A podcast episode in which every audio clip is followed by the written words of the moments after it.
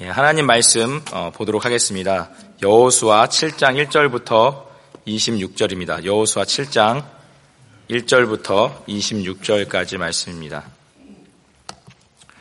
제가 한 절 읽고 여러분이 한 절 읽고 교독하도록 하겠습니다.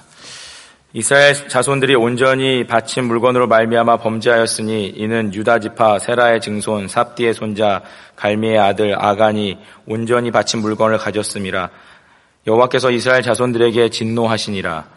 여호수아가 여리고에서 사람을 베델 동쪽 베데와인 곁에 있는 아이로 보내며 그들에게 말하여 이르되 올라가서 그 땅을 정탐하라 하매 그 사람들이 올라가서 아이를 정탐하고 여호수아에게로 돌아와 그에게 이르되 백성을 다 올라가게 하지 말고 이 삼천 명만 올라가게 올라가서 아이를 치게 하소서 그들은 소수이니 모든 백성을 그리로 보내어 수고롭게 하지 마소서 하므로 백성 중 3천 명쯤 그리로 올라갔다가 아이 사람 앞에서 도망하니 아이 사람이 그들을 36명쯤 쳐 죽이고 성문 앞에서부터 스바림까지 쫓아가 어, 내려가는 비탈에서 쳤으므로 백성의 마음이 녹아 물같이 된지라.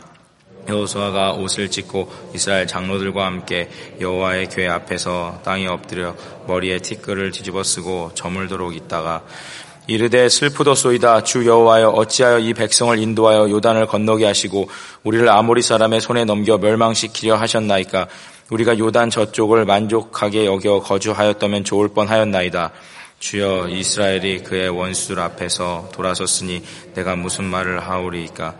가난한 사람과 이 땅의 모든 사람들이 듣고 우리를 둘러싸고 우리 이름을 세상에서 끊으리니 주의 크신 이름을 위하여 어떻게 하시려 하나이까 하니 여호와께서 여호수아에게 이르시 일어나라 어찌하여 이렇게 엎드렸느냐? 이스라엘이 범죄하여 내가 그들에게 명령한 나의 언약을 어겼으며 또한 그들이 온전히 바친 물건, 물건 을 가져가고 도둑질하며 속이고 그것을 그들의 물건들 가운데 두었느니라. 그러므로 이스라엘 자손들이 그들의 원수 앞에 능히 맞서지 못하고 그 앞에서 돌아섰나니 이는 그들도 온전히 바친 것이 됨이라 그 온전히 바친 물건을 너희 중에서 멸하지 아니하면 내가 다시는 너희와 함께 있지 아니하리라.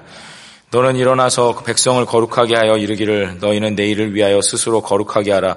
이스라엘의 하나님 여호와의 말씀에 이스라엘아 너희 가운데 온전히 바친 물건이 있나니 너희가 그 온전히 바친 물건을 너희 가운데 가운데에서 제하기까지는 내 원수들 앞에 능히 맞서지 못하리라. 너희는 아침에 너희의 지파대로 가까이 나아오라. 여호와께 뽑히는 그 지파는 그 족속대로 가까이 나올 것이요. 여호와께 뽑히는 족속은 그 가족대로 가까이 나올 것이요. 여호와께 뽑히는 그 가족은 그 남자들이 가까이 나올 것이며 온전히 바친 물건을 가진 자로 뽑힌 자를 불사르되 그와 그의 모든 소유를 그리하라. 이는 여호와의 언약을 어기고 이스라엘 가운데에서 망령된 일을 행하였음이라 하셨다 하라. 이에 여호수아가 아침 일찍이 일어나서 이스라엘을 그의 지파대로 가까이 나오게 하였더니 유다 지파가 뽑혔고 유다 족속을 가까이 나오게 하였더니 세라 족속이 뽑혔고 세라 족속의 각 남자를 가까이 나오게 하였더니 삽디가 뽑혔고 삽디의 가족 각 남자를 가까이 나오게 하였더니 유다 지파 세라의 증손이요 삽디의 손자여 갈미의 아들인 아간이 뽑혔더라. 그러므로 여호수아가 아간에게 이르되 내 아들아 청하노니 이스라엘의 하나님 여호와께 영광을 돌려 그 앞에 자복하고 내가 행한 일을 내게 알게 하라 그 일을 내게 숨기지 말라 하니 아간이 여호수아에게 대답하여 이르되 참으로 나는 이스라엘의 하나님 여호와께 범죄하여 이러이러하게 행하였나이다. 내가 노력한 물건 중에 신할산의 아름다운 외투 한 벌과 은 200세겔과 그 무게가 50세겔 되는 금덩이 금덩이 하나를 보고 탐내어 가져온나이다. 보소서 이제 그 물건들은 내 장막 가운데 땅 속에 감추었는데 은은 그 밑에 있나이다 하더라. 이에 여호수아가 사자들을 보내매 장막에 달려가 본즉 물건이 그의 장막 안에 감추어져 있는데 은은 그 밑에 있는지라. 그들이 그것을 장막 가운데서 취하여 여호수아와 이스라엘 모든 자손에게 가지고 오매 그들이 그것을 여호와 앞에 쏟아 놓으니라. 여호수아가 이스라엘 모든 사람과 더불어 세라의 아들 아간을 잡고 그 은과 그 외투와 그 금덩이와 그의 아들들과 그의 딸들과 그의 소들과 그의 나귀들과 그의 양들과 그의 장막과 그에게 속한 모든 것을 이끌고 아골 골짜기로 가서 여호수아가 이르되 내가 어찌하여 우리를 괴롭게 하였느냐 여호와께서 오늘 너를 괴롭게 하시리라 하니 온 이스라엘이 그를 돌로 치고 물건들을 돌로 치고 불사르고 그 위에 돌 무더기를 크게 쌓았더니 오늘까지 있더라 여호와께서 그의 맹렬한 진노를 그치시니 그러므로 그곳 이름을 오늘까지 아골 골짜기라 부르더라 아멘. 이 시간에는 시니어부 특송이 있겠습니다. 어. 시니어부 특송 후에 담임 목사님께서 패배 원인이라는 제목으로 말씀 전해주시겠습니다. 어, 지난주에 제가 여리고서 6장의 말씀을 설교했습니다. 여리고서 6장은 아, 위대한 승리를 기록하고 있다면 여리고서 아, 여호수와 7장은 아이성의 처참한 패배를 아, 기록하고 있습니다. 어, 승리하는 것도 어려운 일이지만 승리를 유지하는 것은 참 어려운 일이다라는 것을 저희들이 깨닫게 됩니다. 아, 승리자가 제일 주의를 기울여야 될 때가 언제인가? 그것은 승리한 직후입니다. 아, 승리를 유지할 뿐만 아니라 그것을 더 큰 승리로 어, 이어가기 위해서는 우리는 끊임없이 하나님을 의지하는 겸손함과 담대함이 있어야 됩니다. 오늘 말씀을 통해서 왜 이스라엘 백성들이 여리고성의 큰 승리를 이어가지 못하고 그 승리에 여운이 채 가시기도 전에 결정적인 패배를 당하게 되었을까 하는 것에 대해서 성경적인 원리를 깨닫는 은혜가 여러분과 저에게 임할 수 있게 되기를 간절히 바랍니다. 그러나 여호수아서 7장의 이 패배는 패배로 끝난 이야기가 아니라는 것을 기억해야 될 필요가 있습니다. 8장을 보게 되면 이 죄의 문제가 해결됐을 때 하나님께서 이스라엘 백성에게 아이성에서 승리를 허락해 주셨습니다. 이와 같이 더 큰 서사 속에서 아이성의 패배를 우리가 이해할 때 이 말씀을 바르게 깨닫게 되는 것입니다. 아이성의 패배와 이 승리의 이야기를 통해서 우리가 확실하게 봐야 되는 것은 죄의 문제가 얼마나 심각한가 하는 것입니다. 아, 그리고 죄의 문제가 해결되지 않으면 결코 승리가 주어지지 않는다는 것을 우리가 명확하게 보아야만 되는 것입니다. 1절의 아, 말씀을 보시게 되면 왜 이스라엘이 패배했는가라는 것을 말하고 있습니다. 그것은 하나님께서 진노하셨기 때문입니다. 아, 하나님께서 진노하신 이유를 이렇게 말합니다. 이스라엘 자손들이 완전히 바친 물건으로 말미암아 범죄하였으니 이는 유다 지파 세라의 증손 삽디의 손자 갈미의 아들 아간이 온전히 바친 물건을 가졌습니다. 여호와께서 이스라엘 자손들에게 진노하시니라라고 말씀하고 있습니다. 아간에 대해서 소개하면서 조상 3대까지 언급하고 있는 것은 좀 특별한 것입니다. 이것은 아간이 매우 유력한 가문 출신이라는 것을 의미하는 것이죠. 그렇지만 이렇게 유력한 집안 출신인 아간이 가나안 문화에 가장 빨리 오염된 사람이라는 것은 충격적입니다. 21절은 이 아간이 도둑질한 물건이 무엇인지를 말하고 있습니다. 내가 노력한 물건 중에 신할산의 아름다운 외투 한 벌과 은 200세겔과 그 무게가 50세겔 되는 금덩이 하나를 보고 탐내어 가졌나이다. 보소서 이제 그 물건들을 내 장막 가운데 땅 속에 감추었는데 은은 그 밑에 있나이다. 이렇게 말하고 있습니다. 아가는 눈에 보이는 물질 때문에 여호와 하나님께서 여호수아 6장 18절에서 19절에 주신 말씀 너희는 온전히 바치고 그 바친 것 중에서 어떤 것이든지 취하여 너희가 이스라엘 진영으로 바치는 것이 되게 하여 고통을 당하게 되지 아니하도록 오직 너희는 그 바친 물건에 손대지 말라. 은금과 동철 기구들은 다 여호와께 구별될 것이니 그것을 여호와의 곳간에 드릴지니라. 이 말씀을 이 아가는 불순종하였던 것입니다. 성도 여러분, 우리가 오감을 가지고 있습니다. 인간의 감각 기관들 중에서 위험한 기관이 있습니다. 그것은 단연코 눈이라고 할 수 있습니다. 눈은 매우 유용하지만 매우 위험합니다. 이 아간의 눈을 혼란스럽게 했던 것은 신할산의 아름다운 외투입니다. 신할산의 아름다운 외투입니다. 40년 동안의 광야 생활을 하면서 아간이 어쩌면 매일 똑같은 옷을 입는 것에 대해서 이 아간이 넌더리가 났는지 모르겠어요. 신할산의 이 외투 한 벌이 제게는 많은 생각들을 하게 했습니다. 신할은 바벨론을 가리킵니다. 바벨론은 이 당시에도 매우 발전하고 그리고 화려한 도시였습니다. 그곳의 물품이라고 하면 그것은 최첨단의 유행을 가리키는 것입니다. 이 아가는 40년 동안 거의 다름이 없는 똑같은 옷을 입다가 이 신할에서 만든 정교하게 짜여지고 아름답게 채색된 외투에 빠지게 됩니다. 그 외투가 상징하는 바는 성공과 그리고 감각을 뽐낼 수 있는 기회라고 할 수 있습니다. 그것의 마음을 뺏겨서 아가는 그 외투를 취하고 말았습니다. 성도 여러분, 그 러시아의 그 대문호 가운데 그 고골리라는 작가가 있습니다. 이 고골리가 쓴 단편 소설 중에서 단연코 백미라고 할 수 있는 작품이 외투라는 작품이 있어요. 한번 읽어보시기를 권하고 싶습니다. 이 고골리의 외투라는 단편 소설이 있는데요. 그 도스옙스키가 이 고골리의 외투를 어떻게 품평했냐면 이렇게 말했습니다. 러시아의 모든 작가들은 고골리의 외투에서 나왔다. 라고 말할 정도로 이 고골리의 외투는 러시아 문학사에서 압도적인 작품으로 평가되고 있는 그런 소설입니다.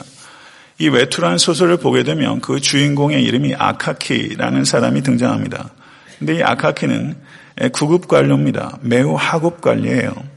그런데 이 아카키가 하는 일은 관공서에서 문서를 정서, 문서를 정성스럽게 복사하는 일을 했어요.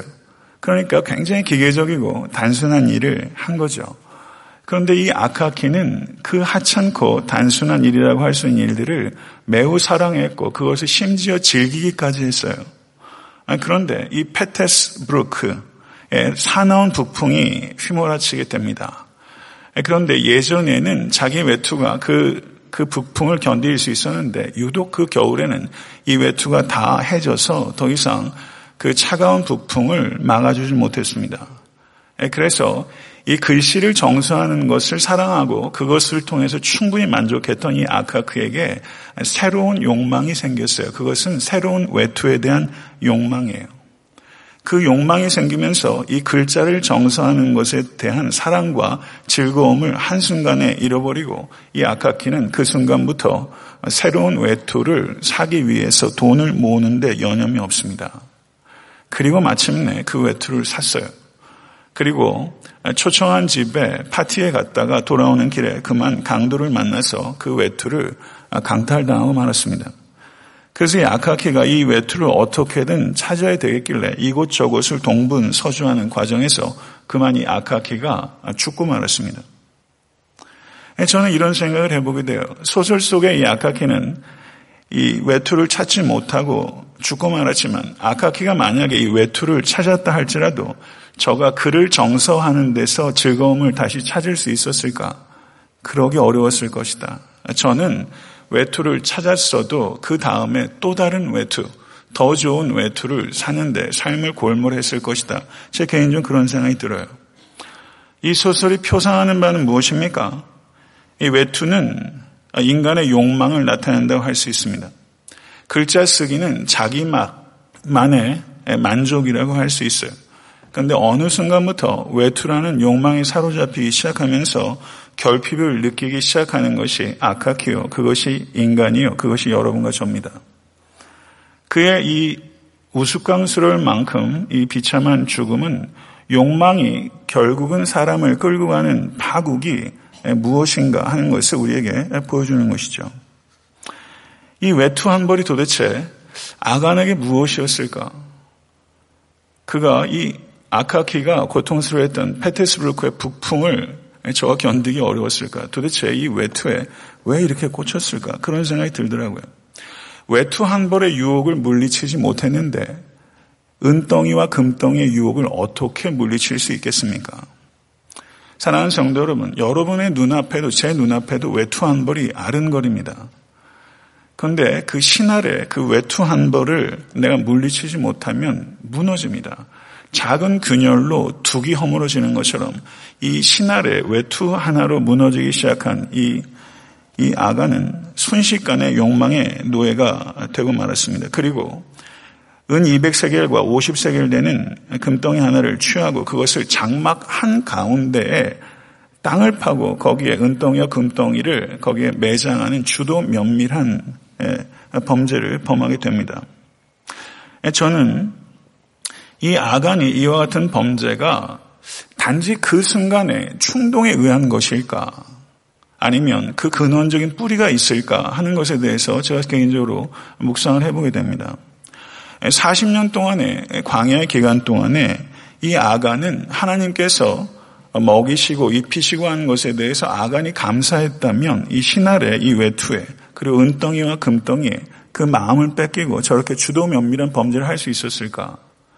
저는 근본적으로 이것이 단순한 충동에서 발생된 범죄라기보다는 하나님께서 광야에서 40년 동안 이끌어온 하나님께서 허락한 삶의 방식에 대해서 근원적으로 아간이 불만족을 가지고 있었기 때문에 이 불만족이 기회를 타자 그것이 불순종이라는 반역으로 이어지게 됐다고 보는 것입니다. 성도 여러분, 사탄은 우리의 영혼 가운데 불만족이라는 그런 씨앗을 뿌립니다. 그 불만족이라는 씨앗을 속히 제거하지 못하면 그 불만족이 기회를 타게 되면 어느 순간에 불순종이라는 범죄로 반역으로 이어질 수 있다는 것을 항상 경계하실 수 있는 여러분과 제가 될 수 있게 되기를 간절히 바랍니다. 성도 여러분, 예수님께서 씨 뿌리는 자의 비유를 가르치시면서 욕심이 들어오게 되면 말씀을 막아 결실치 못하게 한다라고 이야기를 하고 있습니다. 야고보서 1장 15절도 욕심이 잉태한 즉 죄를 낳고 죄가 장성한 즉 사망을 낳느니라 라고 말씀합니다. 이 야고보서 1장 15절의 말씀이 그대로 적용된 사람이 이 아간이에요. 참 딱한 사람이 아닐 수 없습니다. 성도 여러분, 인간은 어떤 존재입니까? 인간은 욕심을 채움으로 행복해지는 존재가 아니라 욕심을 다스림으로 행복해지는 존재로 지음받으신 것을 받아들이실 수 있게 간절히 바랍니다. 사랑하는 성도 여러분, 갈라디아서에서 사도 바울은 성령을 따라 행함으로 육체의 욕심을 십자가에 못 박으려고 했습니다. 성도 여러분, 항상 범사의 아버지 하나님께 감사하시는 성도 되실 수 있게 되기를 간절히 축원합니다. 모쪼록 욕심을 채우는 삶을 사는 것이 아니라 욕심을 다스리시는 삶을 살아가시는 여러분과 저 그리고 애타한테 섬기는 교회가 될 수 있게 되기를 간절히 바랍니다. 2절부터 5절의 내용을 보게 되면요. 가나안 땅에서 이스라엘 백성들이 패배한 첫 번째 기록을 언급하고 있어요. 이 패배의 또 다른 원인이 여기 있습니다.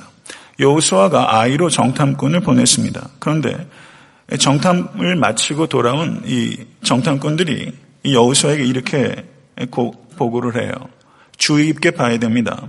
백성을 다 올라가게 하지 말고 2, 3천 명만 올라가서 아이를 치게 하소서. 그들은 소수이니 모든 백성을 그리로 보내어 수고롭게 하지 마옵소서. 확실히 여리고 성과 비교할 때 이 아이성은 매우 작은 성읍이었던 것은 사실입니다. 8장 25절을 보게 되면 이스라엘 백성들이 아이성을 공략해서 그 성에 있던 사람을 죽인 숫자가 12,000명이라고 말하고 있어요. 이스라엘 전체 군대가 수십만은 됐을 것입니다. 그러니까 이 아이성은 이스라엘의 군사 병력 숫자와 비교해도 턱없이 작은 성이었어요. 그러니까 이스라엘 이 정탐꾼들은 그런 생각을 한 거예요. 식은 죽 먹기. 여리고 성에 비하면 이 아이성은 성도 아닌 거예요. 식은 죽 먹기. 그러면서 여리고 성을 함락할 수 있도록 된 것은 자신들의 군사력이 아니라 하나님께서 허락하신 선물이라는 것을 한순간에 망각한 것입니다. 그런데 주의 있게 살피게 되면 어찌된 영문인지 여호수아가 하나님께 여쭈었다라는 말이 없어요. 여호수아는 아이성을 공략할 때 하나님의 말씀대로 하지 않고 정탐꾼의 말대로 저가 아이성을 공격하는 것을 볼 수 있습니다. 성도 여러분, 기도원의 미디안 군사 메뚜기와 같이 중대한 미디안 군사들과 싸울 때 하나님께서는 기도원이 통솔하는 군대의 숫자를 300명까지 현저하게 줄이셨어요. 군사를 최소화시키셨어요. 그렇게 최소한의 병력을 동원해서 미디안과 싸웠던 것은 그것은 믿음을 반영하는 것입니다.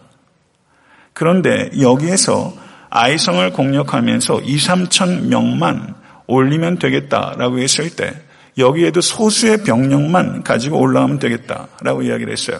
기드온의 300명과 아이성을 치기 위한 3,000명, 둘 다 병력은 소수입니다. 그런데 그 성격이 달라요. 기드온의 300명이라는 것은 믿음을 반영하는 것이라면 이 아이성을 치는 이 3,000명의 숫자는 자기를 과신하는 것입니다. 여기에 결정적인 차이가 있어요. 그래서 저는 이 말씀을 묵상하면서 그래도 이 여우수아가요, 이 대장군이 정탐꾼 출신 아닙니까? 갈렙과 여우수아는 정탐꾼 출신이에요. 어떻게 정탐꾼의 말만을 듣고 모세의 후계자인 이 여우수아가 이 정탐꾼들이 하는 말이 하나님께 대한 믿음인지 자기 자신에 대한 과신인지를 구별하지 못하고 이렇게 결정을 해서 쉽게 군대를 동원했을까? 성경은 어느 곳에서도 여호수아가 잘못이 있다라고 직접적인 언급을 하고 있지 않지만 분명히 제 개인적으로는 여호수아가 이렇게 군사를 움직인 것에는 여호수아의 과실이 어느 정도는 있다라고 보는 것이 맞을 것입니다. 성도 여러분, 악원의 죄가 하나님의 진노를 불러일으키긴 직접적인 원인이었습니다. 그것은 아간이 전쟁의 전리품의 일부를 내가 주관할 수 있는 존재인 것처럼 행동한 것입니다. 그런데 여호수아를 비롯한 이스라엘의 군대는 여리고 성의 승리가 마치 자신들의 능력으로 얻은 것처럼 행동하는 잘못을 범한 것입니다. 경중은 차이가 있지만 이 아이성을 공략할 때 이 패배의 원인은 아간의 죄만 있는 것이 아니라 자기를 과신하고 교만하고 그리고 여리공 성의 승리가 선물이라는 것을 잊어버리고 자기의 능력인 것처럼 행동했던 이 여호수아와 그리고 이스라엘 군대들의 죄도 분명히 여기 있는 것이다. 이렇게 볼 수 있다는 것이죠. 성경을 이렇게 주의 있게 보게 되면요. 아, 여기에 이런 내용이 있군 하는 것들을 발견하게 돼요. 그게 무슨 말이냐면요. 요단강을 칠 때에도 여호수아가 아침에 일찍이 일어났다. 여리고 성을 돌 때도 여호수아가 아침에 일찍 일어났다. 그런데 아이성을 칠 때는 여호수아가 아침에 일찍 일어났다는 말이 없습니다. 그리고 여리고 성을 돌 때 언약가를 연합계를 가운데 두고 그 성을 돌았는데 아이성을 칠 때는 언약계에 대한 언급이 전혀 없습니다. 성도 여러분, 우리가 언제 줄 아십니까? 정말 우리가 감당하기 위해는 중과 부적의 일들 앞에 우리가 실패하죠. 예, 그런데 우리가 너무 쉬운 일이라고 생각할 때 거기서 낭패를 볼 때가 굉장히 많아요. 너무 쉬운 일이라고 생각하는 거예요. 이전에 성공했기 때문에 그 후에 그 일이 성공으로 이어지지 않을 때가 참 많아요. 사랑하는 성도 여러분, 쉬운 일이라고 해서 내가 할 수 있는 일이라고 해서 기도하지 않아도 된다는 것은 영적 교만입니다. 만약에 기도하지 않고 그 일에 성공한다면 그것은 매우 위험한 성공이에요. 그것은 더 큰 실패로 낭패로 이어지게 될 거예요. 오늘 이 아이성을 공략하는 이 이스라엘의 모습을 보면서 여러분과 제가 깊이 깨달아야 되는 것은 큰 일도 기도하고 작은 일도 기도하는 거예요. 큰 일도 기도를 통해서 승리할 때 하나님께 영광을 올려드리고 작은 일도 기도를 통해서 하나님께 의지할 때 하나님께 영광을 올려드리는 게 되는 거예요. 사랑하는 성도 여러분, 큰 일을 위해서 기도하는 사람들은 사실 많아요. 그런데 작은 일, 사소한 일, 쉬운 일을 가지고 뜨겁게 기도하는 사람은 참 드물어요. 그렇게 기도하세요. 내가 늘 잘해왔던 일, 그 일에 대해서 하나님 앞에 간절함을 가지고 기도한다는 것 참 어려워요. 근데 쉬운 일도, 작은 일도 한결같은 마음으로 하나님께 의지하는 것. 그 하나님이 얼마나 이쁘겠어요. 그렇죠. 하나님의 마음을 생각해 보면 오히려 큰 일만 가지고 기도하는 자녀들보다는 작은 일도 자기가 할 수 있는 일도 가져와서 하나님께 기도하는 사람, 하나님께 그 사람이 더 이뻐 보이지 않을까 그런 생각을 좀 하게 됩니다. 사랑하는 성도 여러분, 교만은 패망의 선봉이요 거만한 마음은 넘어집의 앞잡이니라. 잠언 16장 18절의 말씀입니다. 그런즉 선줄로 생각하는 자는 넘어질까 조심하라. 고린도전서 10장 12절의 말씀입니다. 승리했을 때, 성공했을 때, 섰다고 생각이 들 때 조심하실 수 있는 권속 되실 수 있게 되기를 간절히 축원합니다. 6절에서 9절을 보게 되면 여호수아의 기도가 기록되어 있습니다. 여호수아가 이 처음 당하는 이 패배, 마음이 상하여 저가 옷을 찢고 이스라엘 장로들과 함께 여호와의 궤 앞에서 땅에 엎드려 머리에 티끌을 뒤집어 쓰고 기도했다고 말하는데 정탐꾼을 보내기 전에 장로들과 같이 기도했으면 그게 더 좋은 순서 아니겠어요? 그때 기도했어야죠. 기도의 순서가 바뀌었어요. 그렇지만 늦었더라도 기도하는 것은 잘한 일이에요. 늦었더라도 회개하는 것은 잘한 일이에요. 여호수아의 이 기도를 통해서 이 문제가 전환되기 시작했어요. 오늘 설교의 제목을 제가 패배의 원인이라고 했는데 아까 말씀드렸던 것처럼 여호수아의 이 아이성 패배가 이 패배만 가지고 읽어서는 안 되고 더 큰 서사를 통해서 읽어야 된다고 했을 때 8장 29절까지가 하나의 단락입니다. 그렇기 때문에 저는 설교의 제목을 바꿨어요. 패배와 회복의 과정이에요. 패배와 회복의 과정이라고 설교의 제목을 바꿨어요. 여러분도 저도 이 과정 가운데 있어요. 패배와 회복의 과정은 삶의 과정이에요.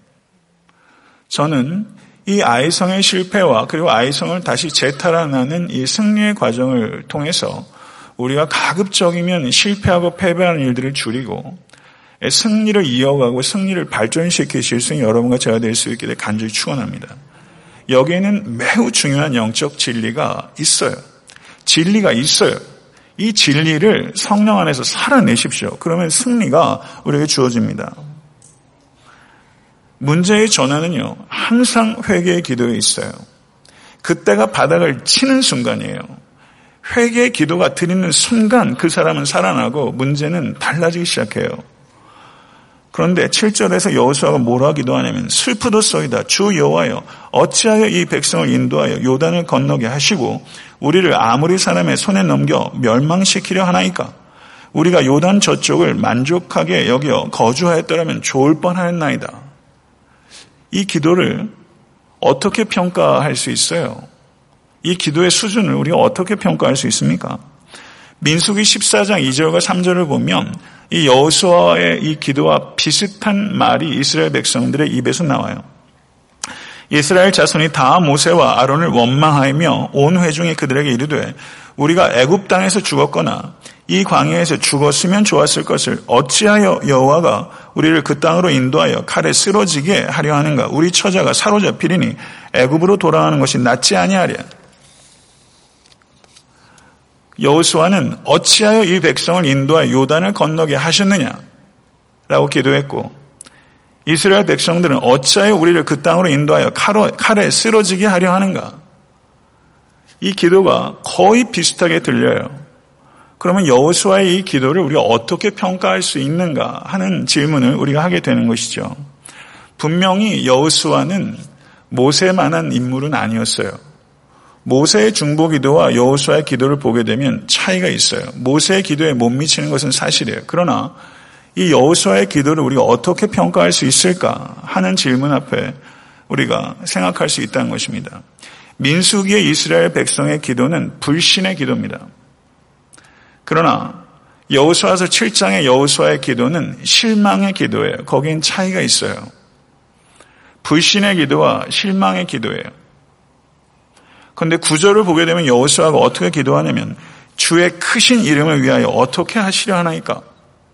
이렇게 기도하고 있어요. 이것이 여호수아의 기도의 절정입니다. 주의 크신 이름을 위하여 어떻게 하시어 하시나나이까? 사랑하는 성도 여러분, 여호수아는 모세에게는 미치지 못했던 인물이지만 여호수아에게 가장 중요한 것은 주의 이름이에요. 주의 이름이에요. 사랑하는 성도 여러분, 여러분은 정말로 주의 이름이 높여지는 것에 관심을 가지고 계십니까? 예수 그리스도께서 주기도문을 가르치시면서 제일 첫 번째 간구가 뭐예요? 이름이 거룩히 여김을 받으시오며 하나님의 이름이 여러분과 저의 기도의 첫 번째 초점이 되어야 됩니다. 하나님의 이름이 높여지는 것이 여러분과 저의 삶의 목적이 되어야 됩니다. 사랑하는 성도 여러분, 하나님의 이름을 사랑하고 하나님의 이름을 위해서 살아가십시오. 하나님의 이름을 사랑하고 하나님의 이름을 위해서 살아가는 사람은 자기 이름에 대한 집착을 버리게 돼요. 자기 이름에 대한 집착 내려놓으십시오. 우리의 이름은 누가 창대해 줍니까? 내가 하는 게 아니에요. 하나님께서 우리의 이름을 창대해 주세요.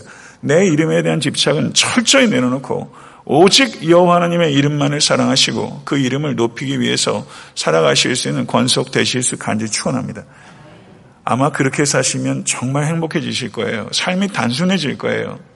여호와의 이름만을 사랑하고 자랑하는 데 삶을 초점을 맞추시는 게 이게 행복의 비결 아니, 아니겠습니까? 이 여호수아의 이 기도를 하나님께서 들으시고 말씀하기 시작합니다. 하나님께서는 여호수아의 눈을 외부의 적으로 적인 아이성에 초점을 맞추지 않게 하시고 내부의 적인 죄로 초점을 바꾸세요. 하나님께서는 이 시선을 조정하고 계세요. 외부의 적에서 내부의 적으로 하나님께서 이 시선을 바꿉니다. 그리고 하나님께서 이스라엘의 죄를 드러내셨어요.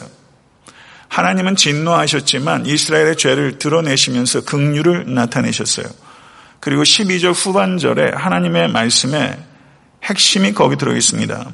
온전히 바친 물건을 너희 중에서 멸하지 아니하면 내가 다시는 너희와 함께 있지 아니하리라. 내가 다시는 너희와 함께 있지 아니하리라. 이 말씀 무엇입니까? 죄의 문제를 해결하지 않으면 내가 함께 있지 아니하겠다라는 선언이에요. 사랑하는 성도 여러분, 하나님의 말씀 중에서 가장 무서운 말씀이 무엇입니까? 내가 너희와 함께 있지 아니하겠다. 이게 가장 무서운 말씀이에요. 이게 가장 무서운 말씀. 가장 축복의 말씀 뭐예요? 내가 세상 끝날까지 너희와 항상 함께 있을 것이다. 이게 가장 큰 축복이요. 내가 다시는 너희와 함께 있지 아니할 것이다. 이것이 가장 무서운 저주의 말씀입니다. 사랑하는 성도 여러분, 우리는 겸손하게 우리 자신의 신앙을 되돌아 봐야 됩니다. 하나님의 임재가 여러분의 삶 속에 도대체 어떤 의미를 가지고 있습니까? 하나님의 임재를 믿으십니까? 하나님의 임재를 의식하면서 지난 한 주간 사셨어요? 하나님의 임재를 의식한다는 게 뭐예요? 하나님의 임재를 의식하며 사는 신앙을 코람데오의 신앙이라고 그래요. 하나님의 임재를 의식한다. 그게 뭐예요? 지난 한 주간 어떠셨어요? 제가 종종 인용하는 글 중에 요한 에슬레 목사님의 이 글이 전 좋아요. 요한 에슬레 목사님이 어떤 한 성도에 대해서 이렇게 말하고 있어요. 뭐라고 말하냐면 그분의 심령은 언제 어디서나 하나님을 향해 어떤 것으로부터도 누구로부터도 방해받지 않습니다. 한가할 때나 대화할 때나 일할 때에도 그의 심령은 항상 주님과 함께합니다. 앉거나 설 때에도 하나님은 그의 생각 가운데 거하시며 하나님과 더불어 늘 동행하며 그의 사랑의 눈은 주님을 향해 고정되어 있어 어디에서든 보이지 않는 그분을 바라보고 있습니다. 제가 요즘 이렇게 좀 연습을 하고 있어요. 하나님이 눈에 안 보이잖아요. 근데 제 영안으로 하나님을 항상 바라보려고 그렇게 아침에서부터 좀 그런 씨름을 하고 있어요. 그러다 보니까 하나님의 임재 가운데 제가 더 들어가더라고요. 하나님의 임재를 바라본다는 게 뭐예요? 이것은 하나님을 생각하는 거예요. 하나님을 생각할 때 하나님의 임재 안에 내가 있어요. 하나님을 사랑하고 하나님을 생각하는 것보다 중요한 것 없어요. 하나님을 사랑하고 하나님을 생각하면 기쁨이 옵니다. 그리고 하나님을 사랑하고 생각하면 어느 순간 평안이 찾아와요. 첫사랑을 생각해도 첫사랑을 만났을 때 그 사랑을 생각해도 기쁨이 찾아오고 평안이 찾아와요. 하물며 사람도. 하나님을 생각할 때 성도 여러분 기쁨이 찾아오고 평안이 찾아오고 죄를 이기게 되고 그리고 고난을 돌파하게 됩니다. 사랑하는 성도 여러분, 하나님을 사랑하고 생각하실 수 있는 모든 권속 되실 수 있게 되기를 우리 주 예수 그리스도 이름으로 간절히 축원합니다. 16절에서 21절의 내용을 보시게 되면요. 아간을 색출하는 과정과 아간의 자백이 기록되어 있어요. 그런데 아까 말씀드린 대로 여호수아가 아침 일찍이 일어나서라고 말하면서 요단강을 건널 때 여리고성을 돌 때 아침에 일찍이 일어났던 이 여호수아가 아이성을 공략할 때는 아침에 일찍 일어나지 않았어요. 그런데 하나님께 기도하고 나서 저가 아침이 다시 회복됐어요. 그리고 여호수아서 8장 10절을 보면 여호수아가 아침에 일찍 일어나 백성을 점호하고 이스라엘 장로들과 더불어 백성에 앞서 아이로 올라가매라고 말하면서 8장 10절에 아침에 일찍 일어나서 이 표현을 왜 하겠어요? 이게 의미가 없으면 뭐하러 쓰겠어요? 아침에 일찍 일어났다는 표현이 성경에 제일 많이 나오는 사람이 여호수아예요. 이 여호수아는 새벽형 인간이에요. 어쩌면 저가 모세보다 못한 그 인물됨을 아, 아침에 일찍 일어나서 하나님을 만나는 것을 통해서 저가 감당하지 않았을까 이런 생각도 들어요. 어, 화요일부터 새벽 예배에 또 너무 많은 성도가 나올까봐 또 걱정입니다. 아침에 일찍 일어나서 비파야 수구마 깰지어다 내가 새벽을 깨우리로다. 새벽을 깨우는 사람을 통해서 세상이 깨지 않겠습니까? 주의 말씀을 조용히 읊조리려고 내가 새벽녘에 눈을 떴나이다. 시편 119편 148편인데 8절인데요. 이 말씀 얼마나 좋아요. 주의 말씀을 조용히 읊조리려고 내가 새벽녘에 눈을 떴나이다. 이 얼마나 좋아요. 새벽녘에 눈을 떠서 주의 말씀을 조용히 읊조리려고. 하나님의 말씀을 읊조리고 하나님께 말하려고 새벽에 일어나는 것. 새벽 시간보다 좋은 시간 없어요. 새벽에 무릎 꿇는 성도는 시련 앞에 무릎 꿇지 않습니다. 이것을 기억하실 수 있는 여러분과 제가 될수 간절히 바랍니다. 눈을 뜨자마자 눈을 감는 성도. 그 성도를 통해서 하나님께서 역사하십니다. 성경은 분명히 언급하고 있지 않지만 아간을 색출하는 과정이 제비 뽑기가 됐을 거예요. 그렇다고 제비 뽑기를 남용하지 마세요. 제비 뽑기가 동원됐어요. 이게 어떤 의미가 있을까? 그래서 이스라엘 열두 지파 가운데 유다 지파가 뽑혔고 다시 제비를 뽑자 아간이 속한 세라 족속이 뽑혔고 그리고 세라 족속 중 다시 아간이 속한 삽디 가문이 뽑혔고 왜 이렇게 번거로운 과정 하나님께서 하셨을까요? 이건 질문해야 되는 문제예요. 아간이 그랬다. 그러면 간단한 문제 아닙니까? 그런데 하나님께서 제비를 뽑도록 하면서 이렇게 번거로운 과정을 하도록 했어요. 왜 이렇게 하셨을까? 이건 중요한 질문이라고 생각합니다. 제 개인적으로는요, 회개의 기회를 아간에게 준 것이다. 그렇게 믿습니다. 왜 이렇게 생각을 하냐면요. 이 여수와 7장의 이 아간의 범죄와 사도행전 5장의 아나니아의 삽비라의 범죄는 매우 밀접하게 연관되어 있어요. 해석적으로 서로 도움을 주는 관계 속에 있다 제 개인적으로 생각합니다. 한 성경학자 이렇게 말했어요. 아나니아와 삽비라의 죽음을 누가는 분명히 아간의 죽음과 연결시키고 있습니다. 이렇게 얘기를 했어요. 그 성경학자의 주장은 탁월해요. 분명해요. 명확해요. 왜 그러냐면 그 중에 여러 가지 근거가 있지만 사도행전 5장 2절을 보면 그 값에서 얼마를 감추매라고 번역된 성경 언어가 노스피조마이라는 단어인데요. 여호수아 7장 1절에 아간이 물건을 취하였다고 했을 때 70인 역에서 그 헬라어가 노스피조마이라는 단어가 사용되고 있어요. 아나니아와 삽비라도 노스피조마이 했고요. 아간도 그것을 취하면서 노스피조마이 한 거예요. 이 단어를 매우 주의 깊게 선택했다고 저는 생각합니다. 두 가지 사건이 연관되어 있다는 것을 암묵적으로 그것을 가리키려고 누가가 이 언어를 선택했다. 이렇게 볼 수도 있다고 봅니다. 그러면 이 아간이 회개의 기회를 얻었다라고 말할 수 있는 근거는 이 아나니아와 삽비라가 회개의 기회가 있었을까 하는 문제와 연관이 됩니다. 8절을 보게 되면 이미 남편 아나니아가 죽은 상태입니다. 그런데 삽비라가 들어왔어요. 삽비라는 아나니아가 죽었는지 몰라요. 근데 베드로가 물어요. 그 땅 판값이 이것뿐이냐? 내게 말하라. 하니 이르되 예 이것뿐이라. 그러면 베드로가 왜 물었어요? 삽비라에게 회개의 기회를 준 거예요. 그런데 예 이것뿐이라 말하면서 그 자리에서 다시 거짓말을 한 거예요.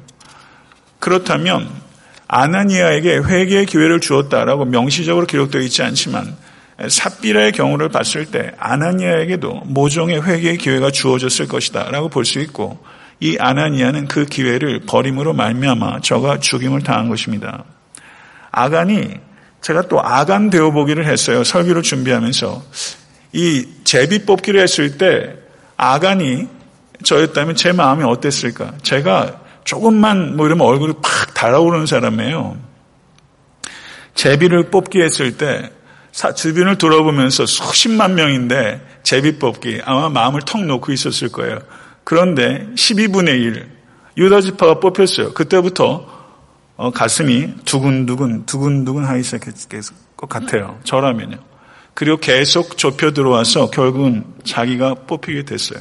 설마 설마 하다가 설마가 사람 잡는다. 혹시나 혹시나 하다 역시나 한다 이런 말 우리가 하지만 이 아간의 경우가 딱 그래요. 내색하지 않기 위해서 이 포위망이 좁혀 들어올 때 아간이라면 어땠을까? 자기는 천연덕스럽게 시침이 뚝 떼고 어쩌면 옆 사람과 의도적으로 잡담이라도 하면서 말이죠. 전혀 무관하던 듯이 연기하고 내색하지 않으려고 아간이 분명히 그랬을 것이다. 전 그렇게 생각돼요. 그러면 아간이 끝까지 자기가 자발적으로 나오지 않은 것에는 어떤 문제가 있는가? 그러면 그게 어떤 뜻이에요? 누군가가 대신 걸려라. 누군가가 대신 걸려라는 게 있잖아요. 여기에는 사실은 또 다른 흉악한 문제가 있는 거예요. 내가 용기를 내서 내 죄를 자백하지 못한 문제가 있지만 누군가가 대신 걸려 죽어라. 여기 있잖아요. 그리고 그렇게 될 것이다. 내가 걸릴 확률은 적어도 수십만 분의 1밖에 안 되잖아요. 이 상황에서 여러분 같으면 나가서 내가 그렇게 했습니다. 내가 신할의 외투에 눈이 멀었습니다. 은과 금을 제가 숨겼습니다.